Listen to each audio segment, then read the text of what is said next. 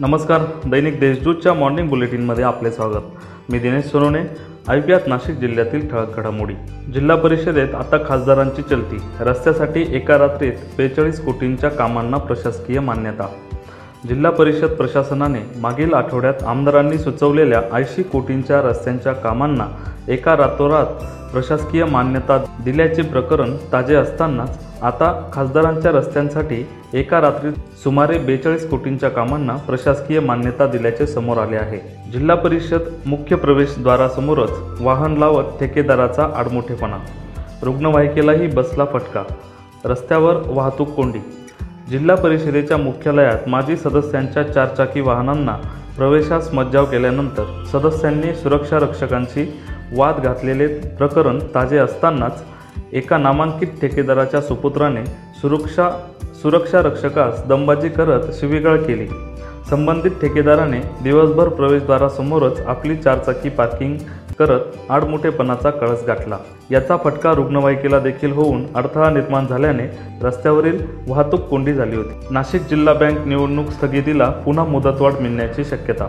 राज्य शासनाने नाशिक जिल्हा मध्यवर्ती सहकारी बँकेची आर्थिक परिस्थिती व प्रशासकीय मंडळ नियुक्ती याचा विचार करून बँकेची निवडणूक स्थगित करण्याचे आदेश सत्तावीस ऑगस्ट दोन हजार एकवीस रोजी दिले होते.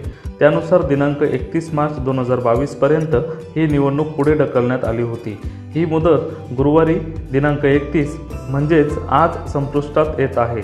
त्यामुळे निवडणुकीवरील स्थगिती उठणार की पुन्हा स्थगितीला मुदतवाढ मिळणार याबाबत सहकार प्राधिकरणाकडून काय आदेश येतात याकडे जिल्ह्यातील सहकार क्षेत्राचे लक्ष लागून आहे. नाशिकमधील वाढत्या अपघातांच्या घटना लक्षात घेता पोलीस आयुक्त दीपक पांडे यांनी पुन्हा एकदा हेल्मेट सक्ती कडक केली असून गुढीपाडव्यापासून नाशकात दुचाकीवरील चालकासह मागे बसलेल्या प्रत्येकाच्या डोक्यात हेल्मेट अनिवार्य असल्याचे आज सांगितले. त्यामुळे पुन्हा एकदा हेल्मेट परिधान करणे आवश्यक होणार असून ही मोहीम अधिक तीव्र स्वरूपात राबवली जाणार आहे.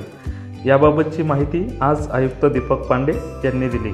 गुढीपाडव्यासाठी कुणाच्याही परवानग्या अडवलेल्या नाहीत.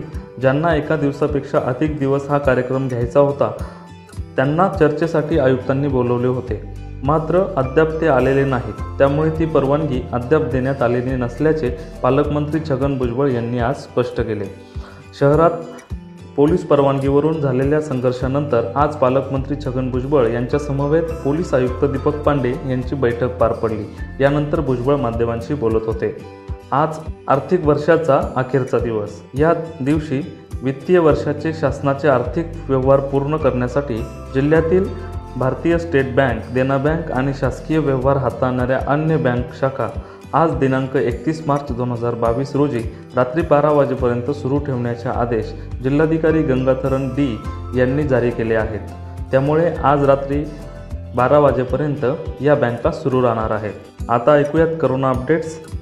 आज नाशिक जिल्ह्यामध्ये दोन करोनाबाधित रुग्णांची भर पडली. नाशिक महानगरपालिका क्षेत्रात एक तर ग्रामीण भागात एक रुग्ण असे दोन रुग्ण आज पॉझिटिव्ह आढळून आले आहेत. या होत्या आजच्या ठळक घडामोडी. आणखीही ताज्या बातम्यांसाठी दैनिक देशदूतच्या देशदूत डॉट कॉम या संकेतस्थळाला भेट द्या. धन्यवाद.